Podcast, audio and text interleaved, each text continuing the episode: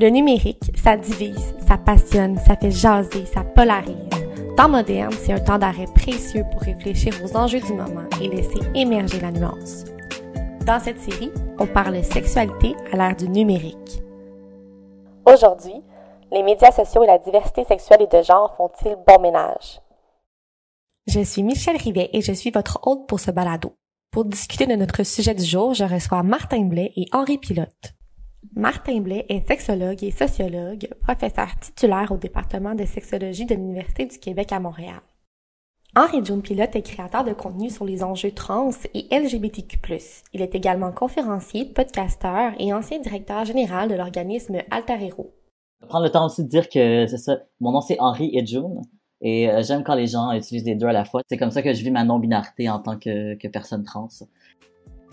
Bonjour à vous deux. Merci d'avoir accepté de participer à ce podcast. Bonjour Michèle, ça me fait plaisir d'être là. Même chose pour moi. Merci pour l'invitation. Pour mettre la table, j'ai envie de vous demander si vous aviez la responsabilité de rédiger la définition de diversité sexuelle et de genre dans le dictionnaire. Qu'est-ce que vous écririez? Une lourde question, mais je dirais que si j'étais responsable de rédiger la définition, je dirais vraiment quelque chose qui va... toute personne en fait qui s'identifie autant sexuellement que au niveau de l'identité de genre, hors des carcans hétéro, cis, normatifs. Donc, ça serait vraiment les gens qui sont à l'extérieur de ces carcans binaires et hétéronormatifs. De ton côté, Martin, est-ce que ça ressemble un peu à ça aussi? Oui, je suis absolument d'accord, bien sûr. Donc, puis peut-être aussi pour le genre, en fait, c'est une grande question. Il faut savoir que le genre, c'est beaucoup de choses. C'est à la fois l'identité de genre, donc le sentiment qu'on a d'être une personne d'un certain genre ou sans genre, par exemple. Mais c'est aussi l'expression de genre, donc la manière dont on l'exprime au quotidien à travers des vêtements, des pratiques, des choix vestimentaires, des choix esthétiques, en fait, qui peuvent être plus ou moins conformes à l'image qu'on a traditionnellement d'un homme ou d'une femme ou de la féminité ou de la masculinité. Puis il faut dire aussi que c'est très diversifié, donc pas juste les identités de genre, hein, mais l'expression de genre, elle est très diversifiée, puis elle est aussi chez les personnes qu'on dit cisgenre, donc même chez les personnes dont l'identité de genre correspond à leur sexe assigné à la naissance, cette expression est beaucoup plus fluide qu'on veut bien le reconnaître traditionnellement. Super, je pense que ça nous donne vraiment une définition commune sur laquelle on peut s'appuyer. En fait, à votre avis, on en est où aujourd'hui avec l'acceptation sociale de la diversité sexuelle et de genre au Québec? Donc, l'Internet, l'accès aux réseaux sociaux, les forums, tout ça a vraiment fait que les jeunes, la nouvelle génération, ont un accès beaucoup plus grand à des informations puis à de la représentation en lien avec l'orientation sexuelle, la diversité de genre, et que c'est vraiment un couteau à double tranchant. Les jeunes, souvent, vont pas nécessairement vivre dans leur genre, leur sexualité, parce que ça vient seulement de l'intellectuel. Dans le sens où est-ce qu'en ligne, on retrouve justement, on peut développer son orientation sexuelle, son identité de genre, développer un discours interne, mais de voir des gens, rencontrer des personnes, vraiment d'avoir des échanges qui sont humains et pas nécessairement intellectuels, juste... De boire un café sans avoir à parler de son identité de genre, c'est ça aussi qui fait que les jeunes peuvent mieux vivre, en fait, leur identité. Fait que je dirais que, justement, au Québec, on vit un peu cette chose-là où est-ce que, à la fois, l'accès à l'Internet a augmenté le nombre de jeunes qui s'identifient puis qui se sentent confortables dans leur identité, mais aussi, on peut pas nier que l'école, les milieux scolaires, qui pourraient être un ancrage qui pourrait être un ancrage social pour nos jeunes de la diversité sexuelle et de genre, ne le sont pas en ce moment. Puis je pense que c'est quelque chose qui, dans un monde futur, que j'espère qu'il va arriver en fait. Martin, est-ce que tu fais une lecture similaire que celle d'Henri? Ben, en fait, j'aime la lecture d'Henri. Tu sais, il y a des données qui suggèrent qu'effectivement, il y a une acceptation sociale plus grande de la diversité sexuelle et de genre, quoique là, je mettrais un bémol, en fait, puisqu'on voit bien, en fait, que l'acceptation ne va pas à la même vitesse pour toutes les personnes. Puis les sondages, en fait, auxquels on a accès le montrent bien. Puis le bureau de lutte, par exemple, contre l'homophobie et la transphobie, qui fait faire des sondages à chaque fois, qui font des campagnes de sensibilisation publique, ben, ces sondages, en fait, montrent que on est beaucoup plus à l'aise qu'un collègue soit une personne, je reprends les mots du sondage, là, homosexuelle, par exemple. On est plus à l'aise qu'un voisin soit une personne homosexuelle. Un ami, un enseignant, voire même un médecin. Soudainement, quand on questionne sur nos enfants ou notre enfant, oups, là, on perd des points d'acceptation. Là, les gens deviennent un peu plus inconfortables, ce qui est un peu triste parce que c'est quand même la famille, c'est un autre sujet peut-être, mais tu sais, cette acceptation sociale, elle va pas à la même vitesse pour tous les groupes et elle va pas à la même vitesse pour tous les acteurs dans notre vie. Donc, quand les acteurs sont très proches, comme nos enfants, soudainement, l'acceptation est diminue. Puis aussi autre chose, en fait, tu sais, je dis que c'est à vitesse variable, mais pas juste pour les gens qui sont plus ou moins proches de nous, c'est aussi le cas pour différents sous-groupes de personnes au sein de la diversité sexuelle et de la pluralité des genres. Donc, les personnes qui recueillent l'assentiment, en fait, ou l'acceptation la plus grande, c'est les personnes qu'on dit homosexuelles. Soudainement, quand on questionne les gens sur « Ah, un ami, un collègue, un voisin, bisexuel, oups, il y en a un peu moins qui sont confortables. » Et quand on demande aux gens « Ah, un collègue, un ami, un enfant trans, oups, il y en a encore moins. » Donc c'est vraiment comme... Il y a plusieurs rythmes dans la progression vers l'acceptation grandissante. C'est, en fait, il ne faut pas l'oublier. Donc, c'est pas un tout homogène dans les personnes LGBTQ+, et les opinions de la population générale à l'égard de ces différents sous-groupes ne sont pas non plus homogènes. On comprend en fait que les médias permettent aux jeunes d'avoir accès à une panoplie d'informations, mais est-ce que vous pensez, dans ce même ordre d'idée-là, que les médias sociaux, ils sont pour quelque chose sur le rythme de l'acceptation sociale? Oui, là aussi, en fait, je dirais, je pense que je suis obsédé par la diversité. Alors, j'essaie de la reconnaître. Puis, les réseaux sociaux aussi sont diversifiés. Donc, les réseaux sociaux ne rejoignent pas les mêmes publics, ne s'adressent pas aux mêmes audiences. Et donc, il y a de la diversité, puis il y a des gens il y a des groupes très conservateurs sur les réseaux sociaux, comme il y a des groupes très progressistes, très libéraux. Qui peuvent être des environnements, en fait, sécuritaires, puis des environnements d'exploration, des environnements qui font progresser l'acceptation. Lorsqu'on pense à des plateformes telles que YouTube, TikTok, Instagram ou encore Snapchat, on constate qu'elles peuvent s'avérer positives, notamment si on pense au partage d'informations, à la visibilité et à la formation des communautés. Il y a aussi dans les réseaux sociaux l'inverse, donc des groupes beaucoup plus conservateurs, des groupes où vraiment où l'homophobie, la transphobie, la biphobie se déversent. Donc là aussi, je pense que oui, bien sûr, les médias sociaux, ils sont pour quelque chose dans cette circulation des informations, des connaissances, des catégories à travers lesquelles on peut apprendre à se penser, mais c'est aussi un lieu où se reproduisent les inégalités qu'on voit à l'extérieur des réseaux sociaux. C'est super intéressant. Henri, est-ce que tu observes aussi ce que Martin dit dans ton expérience avec les réseaux sociaux? Bien sûr. Je dirais que c'est certain que d'un côté, il y a une plateforme, il y a une communauté qui est de la communauté LGBTQ+, qui vient aider les gens à donner du support. Je pense seulement à mon ancien rôle de DG à Alter Héros, qui est une plateforme d'éducation en ligne sur les enjeux LGBT. Mais même là, à travers cette expérience-là, on voit toute la désinformation qui est possible. Je pense juste comme ça au talk homo, qui est comme un courant plus français, où est-ce que plusieurs personnes viennent nier leur homosexualité en disant que c'est non pas une homosexualité, mais une obsession à des imageries homosexuelles. Mais si on pense à l'intimidation et à la discrimination en ligne, aux commentaires ou propos haineux qu'on y retrouve, force est de constater qu'il n'y a pas que du positif. Et ça, c'est une grosse communauté en France. Et c'est quelque chose que, à Alter Héros, justement, j'irais jusqu'à dire que 2 fois par semaine, on venait déconstruire cette idée-là. Donc, oui, il y a la chance d'avoir des personnes qui peuvent nous représenter, d'avoir de l'accès à des vidéos, à des podcasts comme le vôtre, à plein d'outils. Mais il y a aussi l'inverse, où est-ce que si t'es pas confortable avec toi-même, si t'es pas prêt à accepter qui est-ce que t'es, puis t'es plus enclin à en fait avoir un discours haineux envers toi-même ou envers ta communauté, ben c'est vraiment possible de tomber aussi dans ce piège-là. Puis Henri, tantôt tu parlais aussi de des interactions là, en lien avec les médias sociaux, ça m'amène à vous poser la question, est-ce que vous voyez des effets à ces nouveaux modes d'interaction-là qui sont suscités par les médias sociaux auprès de la communauté LGBTQ+? Je dirais que surtout pour les jeunes, les personnes LGBTQ+, en région, où est-ce que les personnes peuvent vivre beaucoup d'isolation, de ne pas connaître aucune personne de la diversité dans leur village ou dans les villages d'à côté. Donc, d'avoir accès à, en ligne, un potentiel, ne serait-ce que trouver des amoureux, des amoureuses, mais aussi des amis, développer une sexualité en ligne. Donc, toutes ces choses-là, je dirais que pour les gens dans les régions éloignées, c'est quelque chose qui vient ouvrir, puis de pouvoir développer ou plus découvrir sa sexualité, son identité de genre.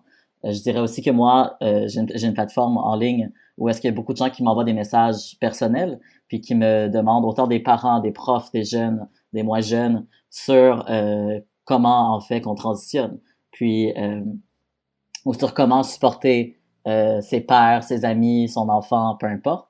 Et c'est clair que moi, je prends le temps de répondre individuellement à ces personnes-là, puis je vois... je veux dire, ne serait-ce que il y a une personne qui m'a envoyé un message il y a 1 an sur comment avoir accès, par exemple, à une double mastectomie à Montréal. Et j'ai vu récemment que cette personne-là a sa double mastectomie le mois prochain. Donc, de voir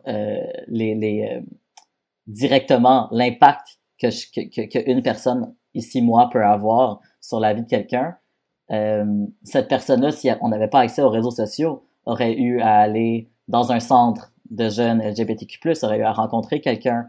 Puis c'est plein d'étapes que sécuritairement, les communautés, la diversité sexuelle et la pluralité des genres peuvent pas nécessairement faire parce que c'est pas nécessairement safe pour tous de se déplacer à un endroit et c'est ça, c'est pas nécessairement safe.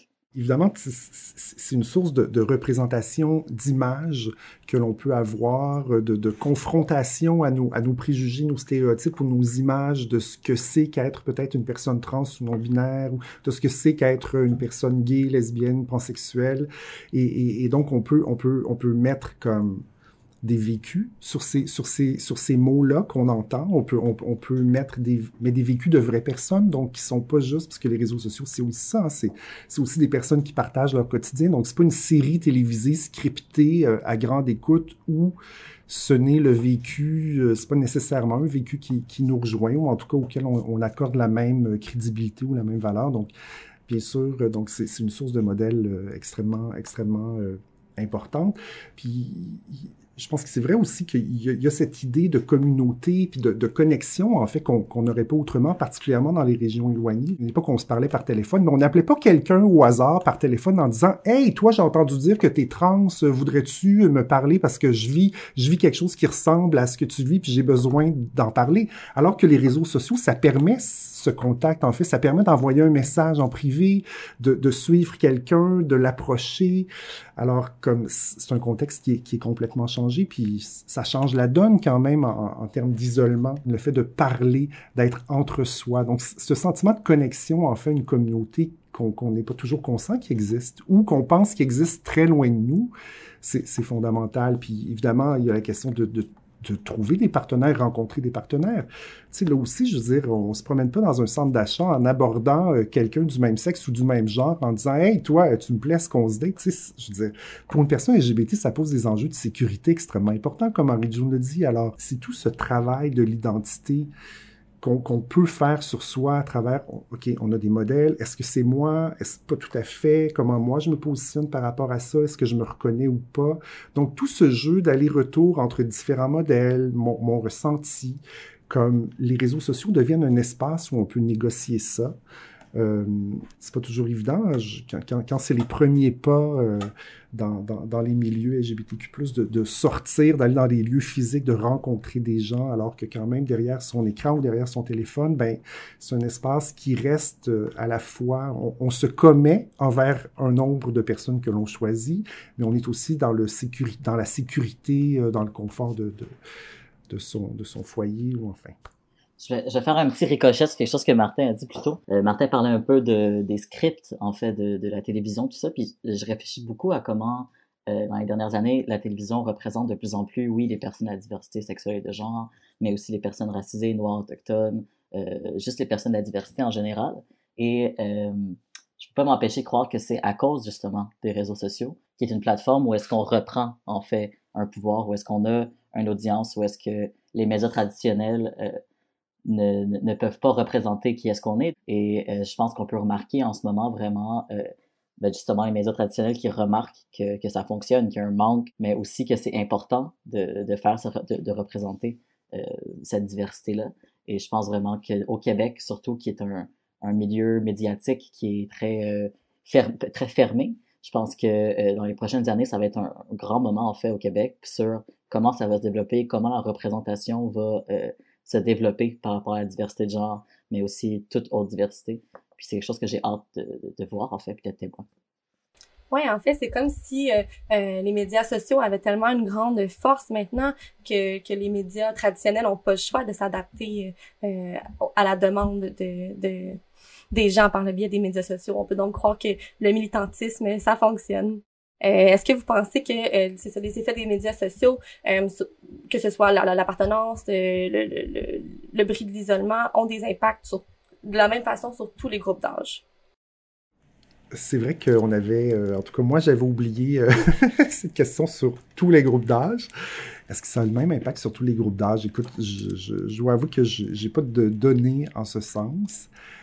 Puis là, peut-être qu'on parle aussi de la question de l'accès aux réseaux sociaux. Tu sais, qui a accès, qui a la littératie numérique pour naviguer.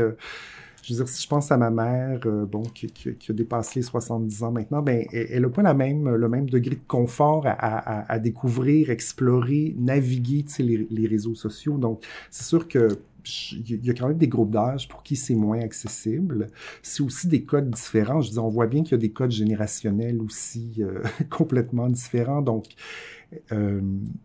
si les possibilités techniques sont là pour tout le monde, tu sais, la capacité des différents groupes d'âge à s'approprier puis à suivre l'évolution technique, ça, c'est probablement différencié quand même.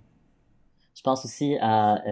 on a souvent l'impression que il n'y a jamais eu autant de personnes trans ou de personnes non-binaires. On a l'impression que tout à coup, les personnes trans prennent... Les personnes qui ont un malaise avec les identités trans vont dire qu'on prend toute la place tout à coup. Mais je dirais que, en fait, c'est que les personnes ont toujours été là, mais il y a vraiment une augmentation des coming out des personnes de 50 ans et plus. Puis ça, je peux pas m'empêcher de croire que c'est en lien avec justement les réseaux sociaux.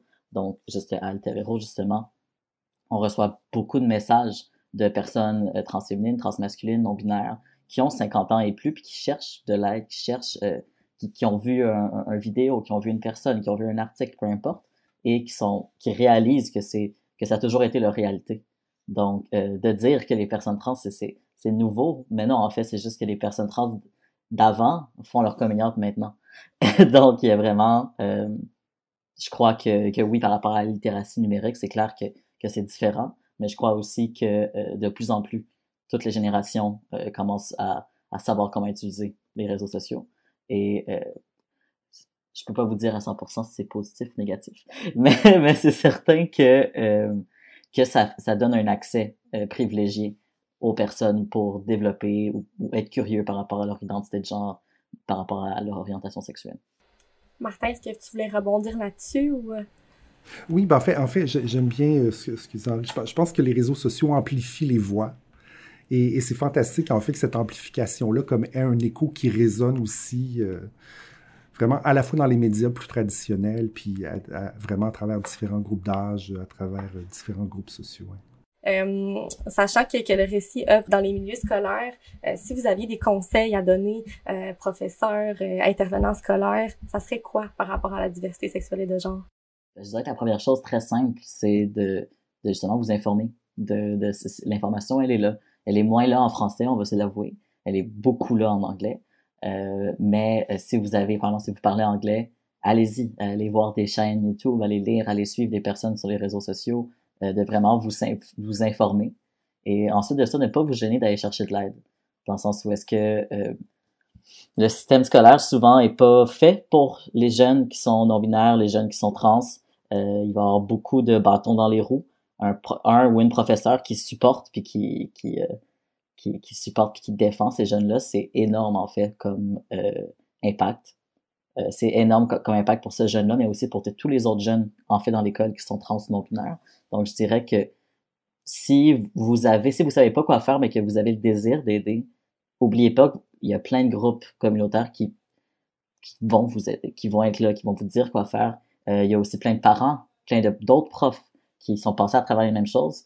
Puis je pense que ne serait-ce que si en vous savez que vous voulez supporter ces jeunes-là, ben n'hésitez pas à essayer. Puis c'est correct, en fait, si ça fonctionne pas, on peut toujours réessayer. Tout ça, je pense que avec tout ce qui est en lien avec l'identité de genre, l'orientation sexuelle, on a souvent une quête de la perfection. On veut toujours faire parfait au début, la première fois, mais oubliez pas que il y a des erreurs qui vont se faire, puis que c'est correct, il faut juste aller chercher de l'aide, puis aller chercher du support externe, en fait.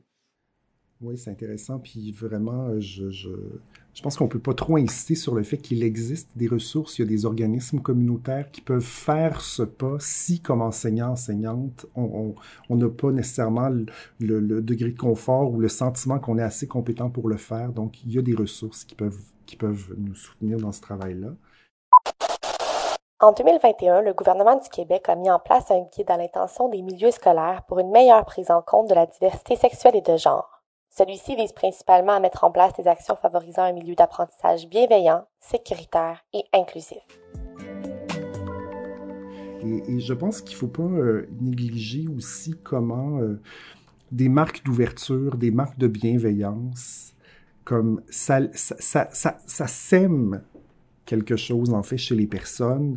Ça donne la légitimité, peut-être, d'avoir un questionnement, ou en tout cas, ça envoie le message que ce questionnement, il est valide, il est légitime, qu'on n'a pas à le nier, qu'on a le droit de l'avoir, ce questionnement. Alors qu'au contraire, ça soutient, alors qu'au contraire, comme des remarques désagréables, des invalidations, juste comme « Ah, c'est une phase, ça va passer, pense donc pas à ça, ah, oublie ça », comme à quel point ça marque aussi, mais de manière tellement négative, ça retarde des cheminements, ça jette les jeunes dans une confusion encore plus grande. Ça complexifie le processus d'acceptation de soi. Donc, vraiment, je pense que si on a une chose à retenir, si nous, on ne sent pas les compétences ou le confort pour le faire, il y a des organismes qui peuvent le faire. Et je pense que la prudence et la bienveillance auront toujours des effets positifs. Merci pour ces précieux conseils. Puis, à la lumière de ce qu'on a discuté dans les dernières minutes, est-ce qu'à votre avis, les médias sociaux représentent un levier ou un obstacle au rayonnement de la diversité sexuelle et de genre? Compliqué. Je dirais à la fois un levier et un obstacle. Si on résume ce qu'on disait dans les dernières minutes, un levier parce que par force de représentation, par force d'un pouvoir de retrouver une communauté, puis comme Martin disait aussi, par force de pouvoir explorer son identité de genre, sa sexualité, sans se mettre en sécurité, sans se mettre en danger, donc d'être en sécurité, donc de pouvoir faire des recherches sans avoir à se pointer quelque part en vrai. Ça, c'est déjà quelque chose d'énorme. Justement, Alter Héros, comme je dis, souvent le premier port d'ancrage, parce que en ligne, t'es pas obligé de dire ton vrai nom, t'es pas obligé de mettre ton email, t'es pas obligé tu peux être complètement anonyme, mais quand même poser ces questions-là et quand même avoir des réponses. Donc ça, c'est très précieux pour toutes les personnes de la communauté de la diversité sexuelle et de genre. Et à l'inverse, les réseaux sociaux et tout ça peuvent aussi faire un déclin, peuvent être négatives, ou les personnes justement homophobes, les discours transphobes sont aussi présents, puis ces discours-là peuvent, comme Martin a dit aussi, peuvent venir faire des petits coups de marteau sur notre confiance en soi, dans le sens où est-ce que si tu as des questionnements sur ta sexualité, si tu as des questionnements sur ton identité de genre, de voir des vidéos, de voir ne serait-ce que des phrases, des témoignages sur comment c'est une phase, c'est pas vrai, c'est quelque chose de négatif, c'est quelque chose de dégueulasse aussi, parce qu'on rentre beaucoup là-dedans avec les identités trans, c'est clair que ça peut rallonger ton processus d'acceptation de toi. Puis là, je pense que c'est là que ça devient négatif. Par contre, ces deux choses négatives-là existent aussi à l'extérieur des réseaux sociaux, à l'extérieur de l'Internet. Donc, je dirais que faut qu'on se souvienne que l'Internet, les réseaux sociaux, qu'est-ce que ça fait? C'est surtout exacerber la vie réelle, la rendre plus rapide. Et ça aussi, ça peut être négatif sur la santé mentale de plusieurs, où est-ce que la rapidité, l'intensité, ça peut rapporter beaucoup d'anxiété, Ça peut faire qu'on veut trouver des réponses maintenant, tout de suite, par rapport à notre genre, notre identité sexuelle. Mais j'aimerais ça comme prendre un moment pour rassurer les profs, tout le monde, les élèves aussi, qu'en fait, c'est correct si ça prend 5 ans faire notre coming out. C'est correct si ça prend des mois à se demander, essayer plusieurs noms, essayer plusieurs pronoms. De la sexualité, l'identité de genre, c'est pas quelque chose qui est que quand tu fais ton coming out, tu peux jamais en sortir. C'est pas une boîte dans laquelle tu te mets. C'est vraiment un spectrum que toute ta vie, en fait, ça peut changer, puis ça va changer.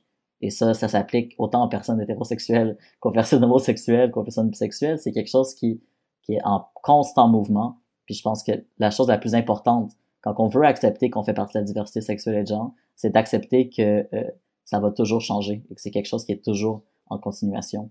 Puis je pense qu'il faut trouver la beauté là-dedans. Puis c'est, je pense, la chose la plus difficile, en fait.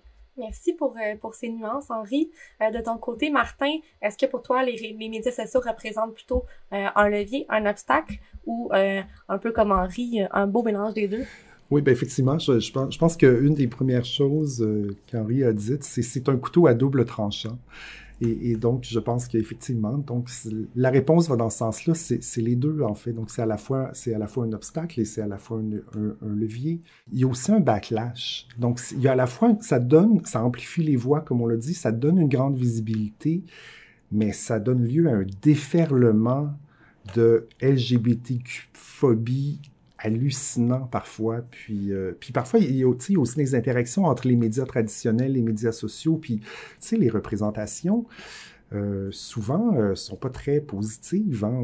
Je veux dire, les vilains sont toujours dépeints comme des personnes queer ou tu sais, des personnes un peu qu'on essaie de coder comme dérangées sexuellement, à l'identité confuse, tu sais, puis c'est toujours des liens avec le genre et la sexualité.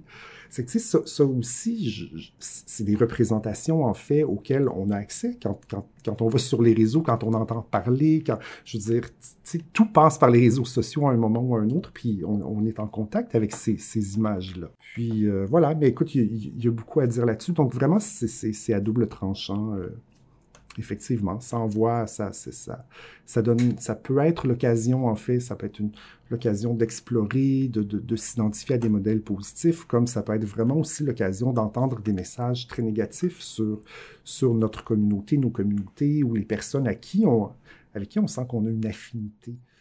En conclusion, je vous rappelle que l'un des objectifs du balado « Les temps modernes », c'est de se donner un temps d'arrêt pour réfléchir puis de construire une compréhension commune sur des sujets actuels. Donc, j'ai envie de vous demander comme dernière question, qu'est-ce que vous retenez de l'autre invité? Bien, en fait, je pense qu'on s'est bien complété. Martin, je trouve que avec ton expérience au niveau plus académique, on peut venir chercher justement des preuves numériques que ces réalités-là existent vraiment. Moi, avec mon approche qui est plus sociale, je peux parler de mon expérience, je peux parler de l'expérience de mes proches, mais j'ai pas de données empiriques en lien avec tout ça. Donc, je pense que c'est bien que Martin était là pour mettre ça de l'avant. Puis, je veux dire, c'est toujours un plaisir de voir une belle personne comme ça. De ton côté, Martin, qu'est-ce que tu retiens des propos d'Henri aujourd'hui?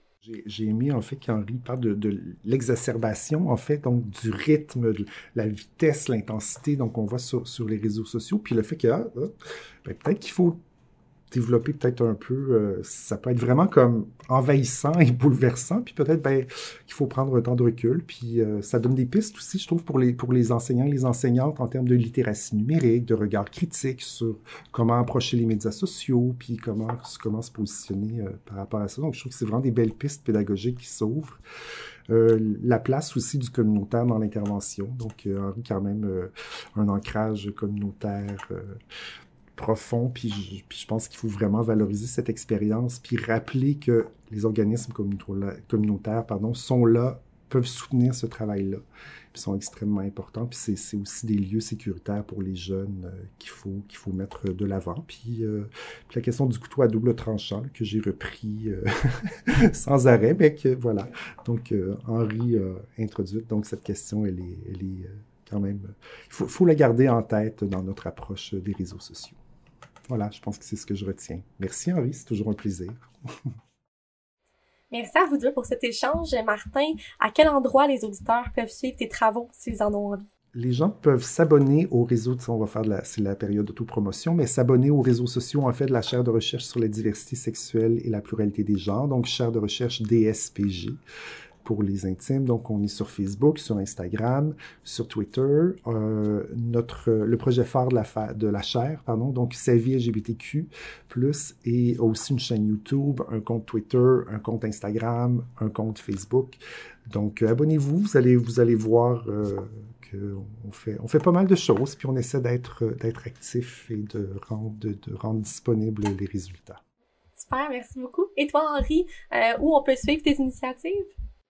Même chose, vous pouvez me suivre en ligne au June.pilote sur Facebook, Instagram, aussi sur toutes les plateformes de balado. Mon podcast, C'est quoi mon genre, qui va avoir une deuxième saison bientôt. Et donc, je suis sur Spotify, Apple Podcast, tout ça. Et vraiment juste les réseaux sociaux. Et allez-y, allez voir qu'est-ce qui se passe. Bien, merci encore pour votre temps, vos expériences et vos expertises étaient très précieuses pour nous et pour nos auditeurs. Merci beaucoup. Merci. Alors, c'est ce qui termine l'épisode d'aujourd'hui. Le balado Les temps modernes est une production du Service national du Récit dans le domaine du développement de la personne, une équipe qui s'emploie notamment à accompagner les milieux, animer des ateliers et soutenir la production de ressources, entre autres en lien avec la citoyenneté à l'ère du numérique. Retrouvez tous ces contenus sur recitdp.qc.ca.